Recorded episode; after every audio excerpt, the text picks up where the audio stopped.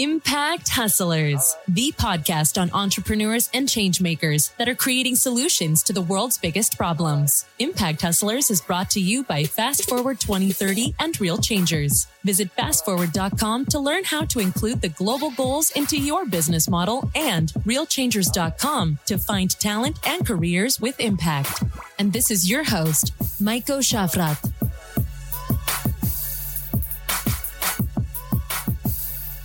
On today's episode, I speak to Tara Button, the founder and CEO of Buy Me Once, an online marketplace selling long lasting and sustainable products. Tara started the company to create an alternative to throwaway culture and now has 3 million visitors using the site. Tara previously published her book on the topic of sustainable consumption called A Life Less Throwaway, advocating for buying things for life and not for the bin. Buy Me Once is currently crowdfunding on Crowdcube, and it's great to have you on the show. Tara, thanks very much for joining me. It's very lovely to be here. when did you first discover the problem that you're trying to solve? How did you go about it? Well, I think I was aware that there was a problem. I had a flat full of clutter, but I didn't really spend much time thinking about why that might be. And it was actually when I was given a Le Creuset pot. And if you don't know what that is, it's a kind of heirloom bit of kitchenware kind of made out of cast iron. It's the kind of thing your grandmother passes down to you. And when I was given this, and it was such a wonderful, high quality piece, it made me look at the other items that I had chosen to bring into my life in a different way and realize that I'd made really terrible choices in the past you know, very kind of throwaway things that were just for now. And it was the experience of using this pot that made me want to find a, well, I wanted to find a website for myself to shop on that sold the Le Creuset of everything, something that was worth taking care of and something that would be in my life for a long time. And there just wasn't anything like that out there. And then when I started researching into long lasting products, I realized that it was a huge thing that had not been thought about. That the fact that a long lasting product is an amazing way to save climate emissions. For example, if you get a t shirt, an average t shirt to last just nine months longer, you save 20 to 30% on the carbon emissions, the water waste, the pollution. And that's just a t shirt lasting nine months longer. So you can imagine if you add that up across all of our stuff and the average person owns about 300,000 items. If you can just get things to last a little bit longer, the carbon savings are absolutely immense. And it was this realization that kind of really started a fire in me. I went started to research into these long lasting products and bring them all together onto a website. And then that went viral at the beginning of 2016. 600,000 people came to the site in a couple of days. And all the things that happen when you go viral happened to me, including Ashton Kutcher claiming that he loved us and being offered a book deal and being asked to be on television. It was very exciting. And I quit my job literally the very next day. I had a very evil job working in advertising and I was very pleased to leave and uh, I haven't looked back. It's been wonderful. So, from a job trying to make people consume as much as possible to where you try to shift to sustainable consumption. Right? Exactly. I'm now doing my penance. I can uh, confirm that DFS always have a sale on. But the reason they always have a sale on is because they want to end the sale because people have a fear of missing out. So the, they get these big spikes of activity just before they say the sale is going to end. And so they actually don't have sales for the sale's sake. They have sales so that they can end the sale. Very odd. Um, so I'm very pleased not to be doing that anymore you're not into sales on your website and uh, we don't do Black we Friday. don't we don't do many sales. No we have green friday where we nice. give all of our takings for the day to a good cause. Great. How does one go viral?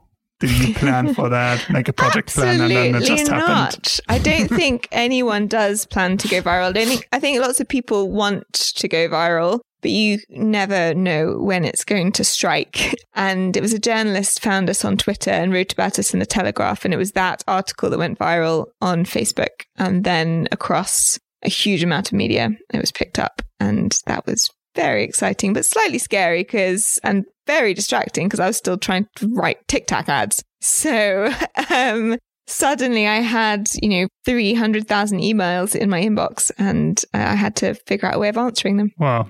And then once the hype dies down a bit, what happens next? How, how was that for you? Well, then you have to figure out how to make it into a business because it wasn't a business. It was a, very much a passion project.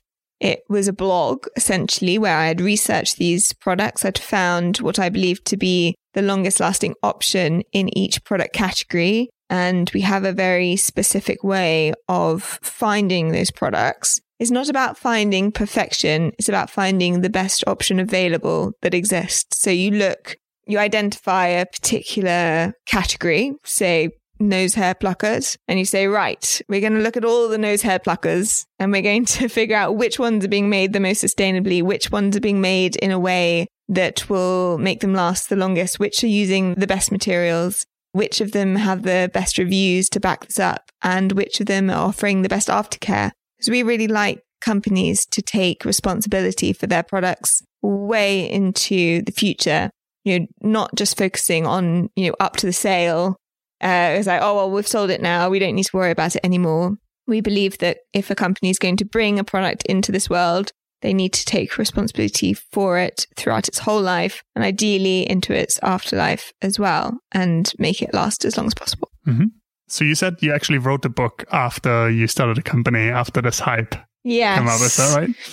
Absolutely. Yeah. Um, so I was lucky enough by that point to have formed a wonderful, stable team around me. So that meant that I could spend my mornings in my writing shed researching and writing this book about how to buy for life, how it helps us, and you know the steps that you need to take to practice what I like to call mindful curation.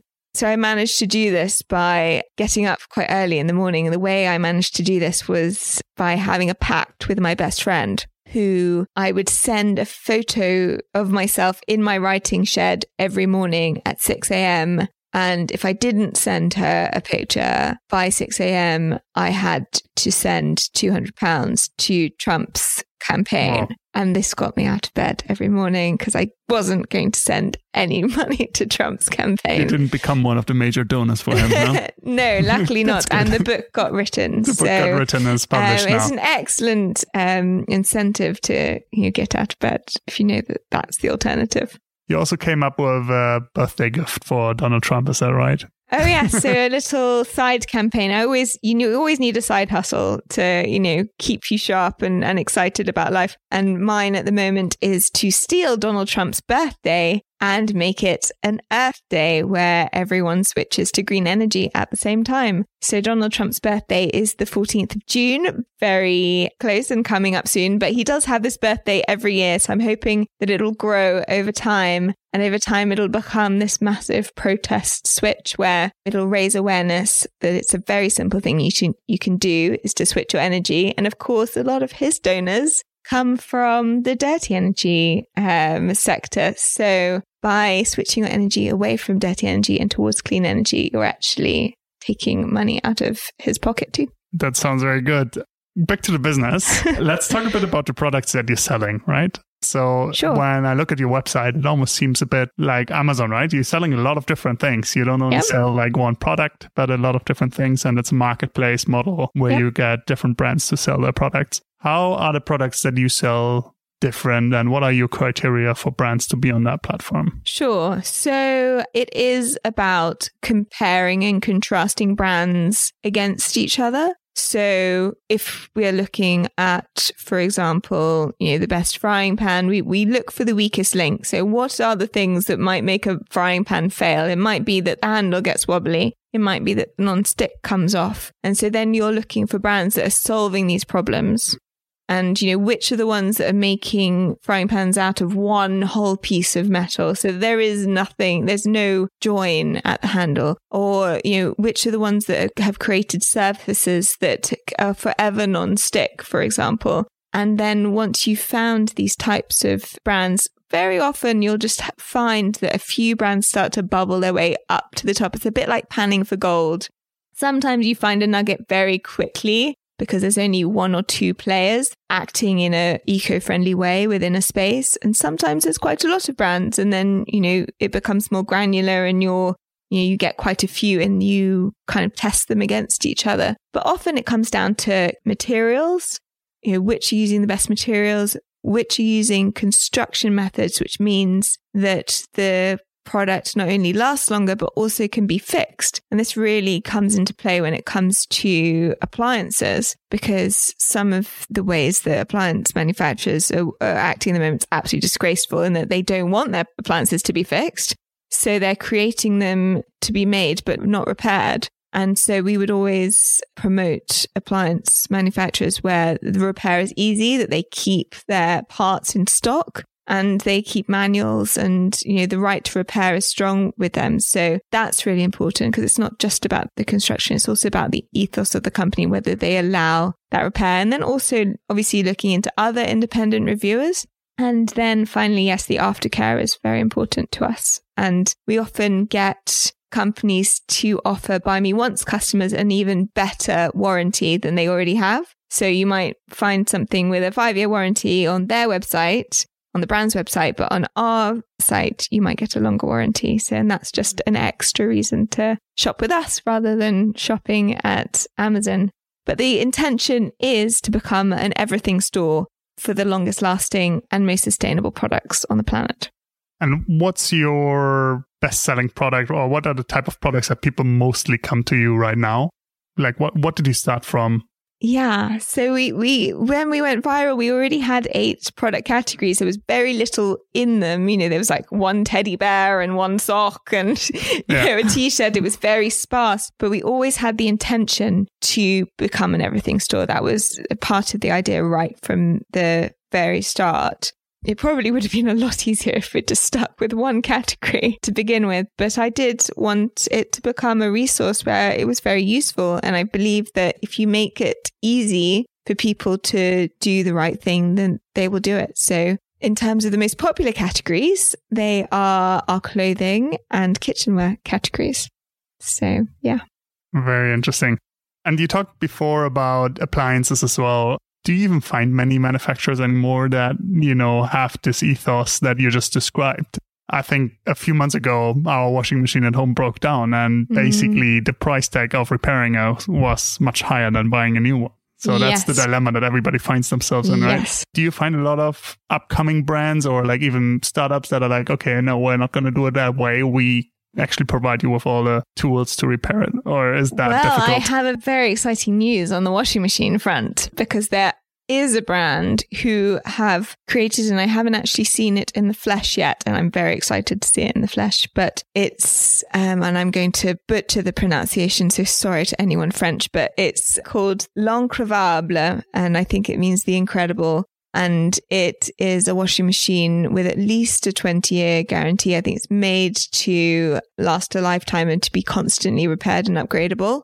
And it's one of these exciting circular economy companies that is beginning to kind of show its head. And so you've got companies like that. But then, of course, you've also got, you know, the classic kind of Miele companies out there who do have the longest warranties on the planet and they do care a lot about the longevity of their products. And for example, with washing machines, you know, Miele aren't doing some of the most damaging practices that some other washing machine companies do. For example, what goes wrong a lot with washing machines is that the bearings go. It's one of the most common things that happen. But if that happened, you need to be able to get into the washing machine to fix it. And a lot of washing machine companies, the cheaper ones, they're sealing in the drums inside the washing machines, which essentially means that you'd have to break into the washing machine to fix what is essentially one of the most common problems. And I think that's disgraceful and actually should be banned because it's a sort of planned obsolescence. And it's what creates exactly the situation that you're talking about, which is when it's much easier and cheaper to just get a new one.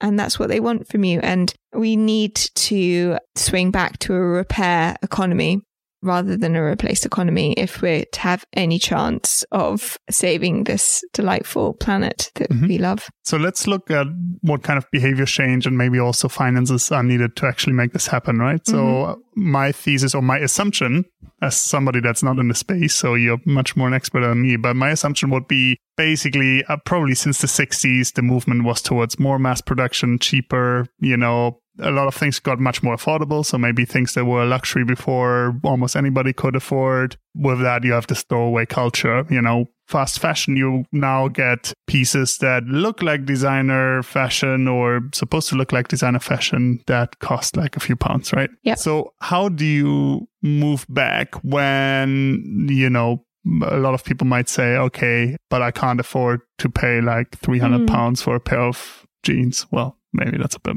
lot, sure. but, no you know, I, it is completely how do you um, get people to say you know actually i'll invest the money? Or is there something that's promising to say okay it doesn't have to be that much more expensive then?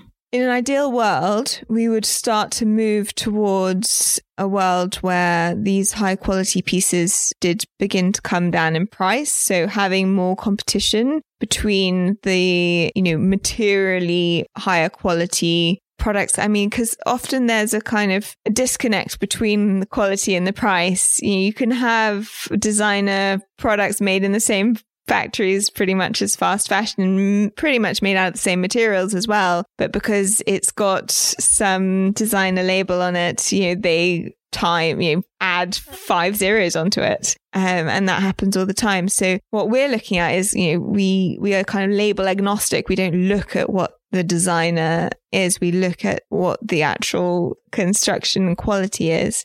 And I do think that people at the moment, they look at the price that's up front and they don't think about price over time.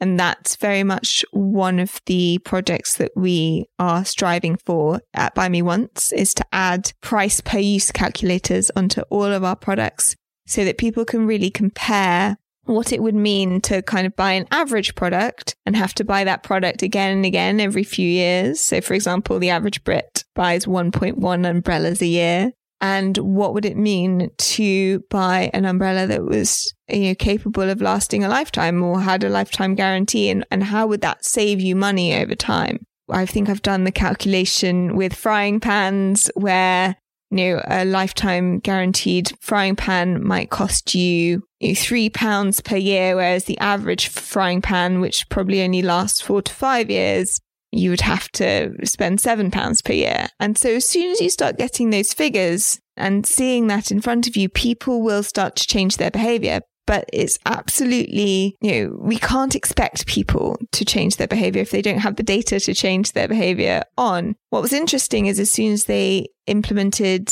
energy efficiency labeling, you know, which was a few years ago now, people started naturally moving towards the more efficient models because they could see that that was going to save them money on their electricity bills over time. And so people naturally graduated into that space. And now you just don't get unenergy efficient appliances really being made anymore. They all went into that direction. And that was from consumer choice. And if we can get the data um, on these appliances, and so you go into a shop and you're like, well, this will last me five years. This is most more likely to last about 10 years. And they can see that price over time, then consumers will move in that direction and the whole industry will have to shift or want to shift. And what's wonderful is it means that then the brands can compete on quality rather than being forced into a race to the bottom. And that's what's happened is they've, you know, even the brands that really want to create quality, they're being so squeezed by their competitors who are producing something that looks just the same for half the price. They then have to strip out all the quality components that they were using just to compete. And so, you know, that's why we've had appliances double the amount of times that they break in the last 10 years. Mm. Um, what do you think about like the sharing economy business models mm. like in terms of i don't even buy anything anymore i just rent it or use a platform to use it whenever i need in an episode i recorded actually earlier that's going to be published later on we talked about ikea and they're looking at business models how they can rent furniture instead of selling it is that something that you're looking at or that you think is going to be promising? Maybe also to drive the cost down? Because if it's only going to cost three pound per year to use this pan, you know, why can't I rent that pan for five pounds a year or something like that, right?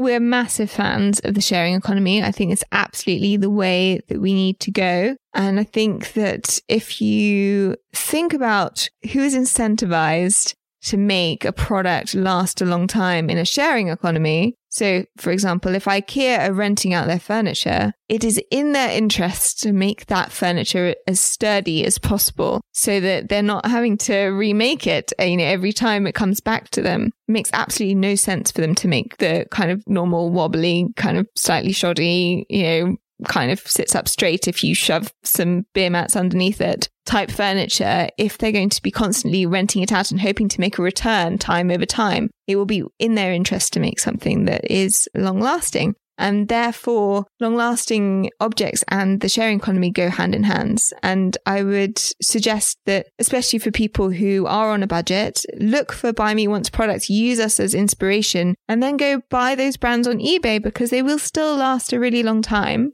and we completely you know empathize that you know not everyone has the you know, the money to buy these things new and actually if they already exist in the world that's the most eco-friendly option because you know a new one didn't have to be made mm-hmm.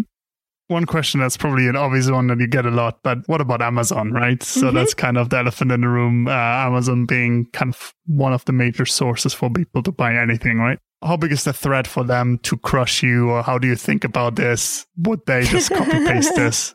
How do you think about it or do you just focus on actually delivering for the people that use you right now and well, not worry too much about it yeah amazon is an interesting one if amazon genuinely wanted to change their entire business model away from let's sell as much crap as possible and towards let's sell the most sustainable and long lasting things as possible. And they actually made a massive global success of that. To be honest, I would say job done. Excellent. But I kind of don't think that that's going to happen. And part of it is because they would have to change their business model completely. Apart from anything else, they have third party sellers on their site and they have no real way of curating in that way.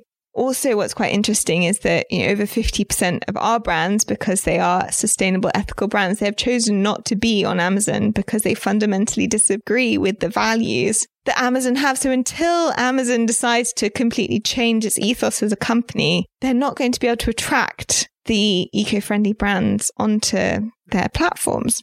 I would also say that, you know, there's quite a few ways that we're also working on making sure that people don't leak off onto Amazon. I mean, part of it is that not all of the products that we have are available on Amazon. Over 50% aren't. But also by having warranties on our website that are longer than you'd be able to find anywhere else. And also the ability to pay over time, which we're hoping to have as well. So that people, you know, can invest over time in a long lasting product. And that's not something that Amazon are doing. I mean, Amazon are an interesting case because they have shown what happens when you put the consumer first. And when you put the consumer first, you know, they love it and they are the height of convenience. And there's a lot you can learn there by, you know, what it means to be, you know, an easy platform to use. However, what I would say is that Amazon puts consumer first. They don't put humans first. And that's quite, it might seem like a narrow distinction, but it's a real distinction.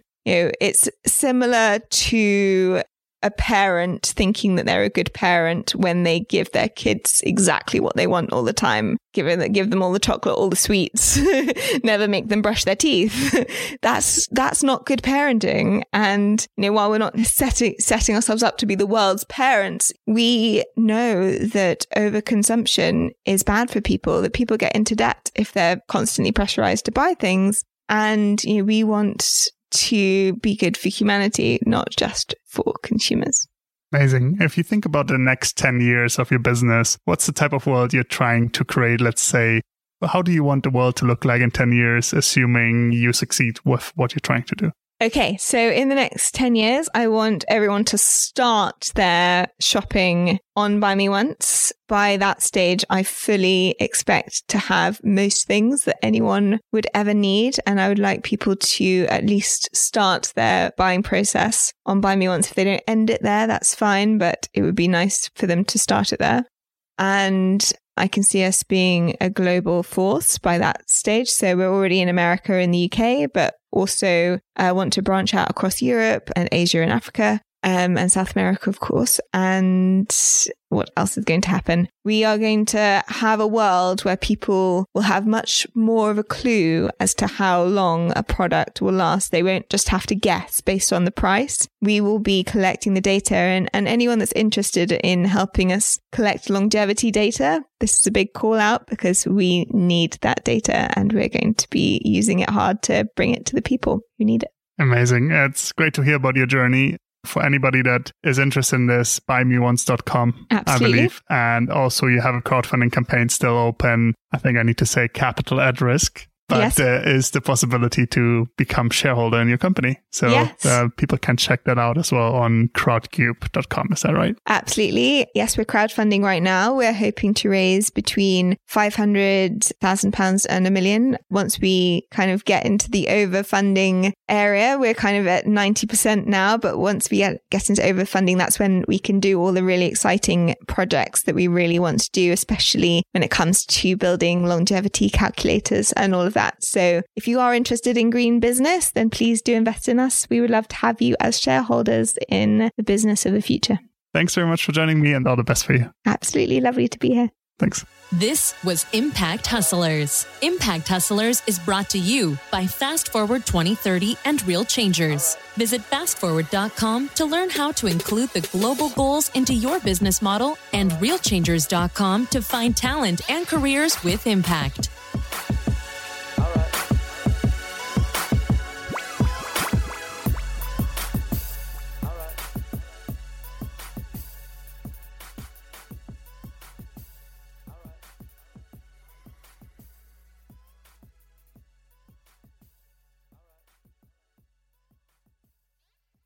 Thanks for listening to today's episode. If you enjoyed this episode, please subscribe, share the episode, leave us a review, and consider becoming a supporter on buymeacoffee.com slash impact hustlers. This means a lot to me. Thank you very much for tuning in and see you next time. Bye.